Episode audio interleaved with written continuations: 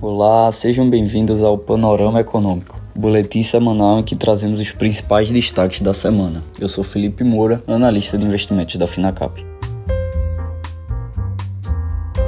O Ibovespa estendeu a sequência de quedas e agora acumula quatro semanas consecutivas de baixa. A sequência negativa é a mais longa para o Ibovespa desde a crise política que culminou no impeachment da ex-presidente Dilma Rousseff. A prévia da inflação de abril ficou abaixo do esperado pelo mercado, após meses de surpresas altistas nos índices de preços. O resultado não muda, no entanto, a perspectiva entre economistas de que a inflação seguirá pressionada à frente, ainda que o IPCA cheio desse mês desacelere. Tanto é assim que, apesar do relativo alívio com a divulgação, algumas instituições financeiras empurraram suas projeções de inflação em 2022 para 8% ou mais, principalmente porque o cenário externo voltou a ficar ainda mais adverso. O Índice Nacional de Preços ao Consumidor Amplo 15, o IPCA 15, avançou 1,73% em abril, vindo de 0,95% em março. A mediana das expectativas indicava 1,82%. Ainda assim, foi a maior alta para abril desde 1995 e a maior variação mensal desde fevereiro de 2003. Em 12 meses, o IPCA 15 acumula 12,03% até abril, ante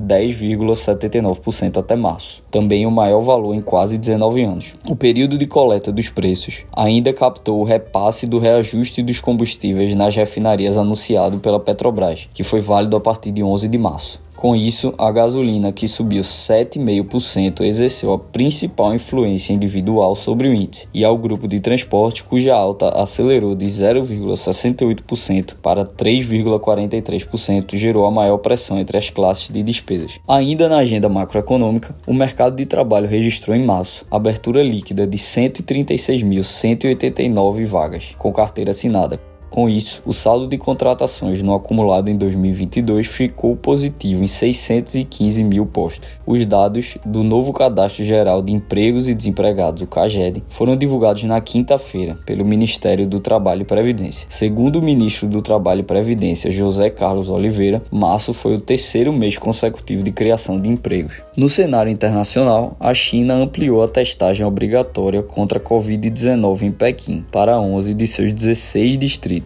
a preocupação de que a adesão total à estratégia Covid-0 venha a prejudicar ainda mais a economia derrubou os preços das ações de empresas de petróleo e minério de ferro. A China vem defendendo sua política de Covid-0, afirmando que salva vidas e mantém a economia funcionando, mesmo com a estratégia piorando cada vez mais as perspectivas de crescimento do país e ameaçando interromper as cadeias globais de abastecimento. As ações chinesas caíram na semana e yuan atingiu seu menor valor em 17 sete meses.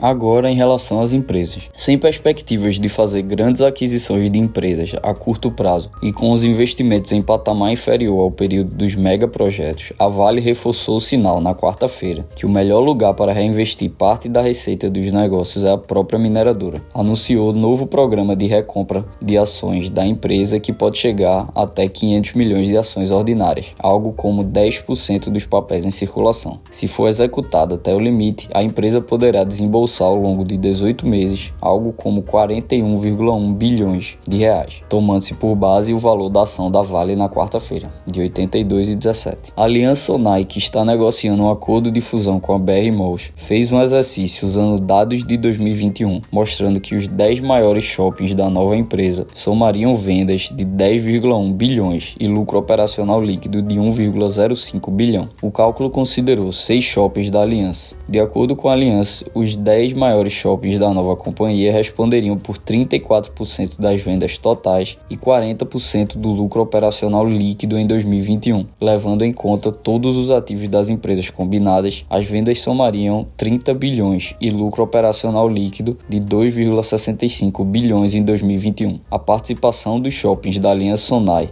nos indicadores da companhia combinada em 2021 seria de 46% do total de vendas e 44% nas receitas operacionais líquidas. O conselho de administração do Twitter aceitou a oferta de Elon Musk, o homem mais rico do mundo, para assumir a empresa, em transação avaliada em 44 bilhões de dólares. O acordo é considerado uma das maiores aquisições da história da tecnologia e levou as ações da companhia a fecharem em alta de 5,66% na bolsa de Nova York no dia do anúncio. Esse foi mais um boletim semanal Panorama Econômico. Obrigado e até a próxima semana.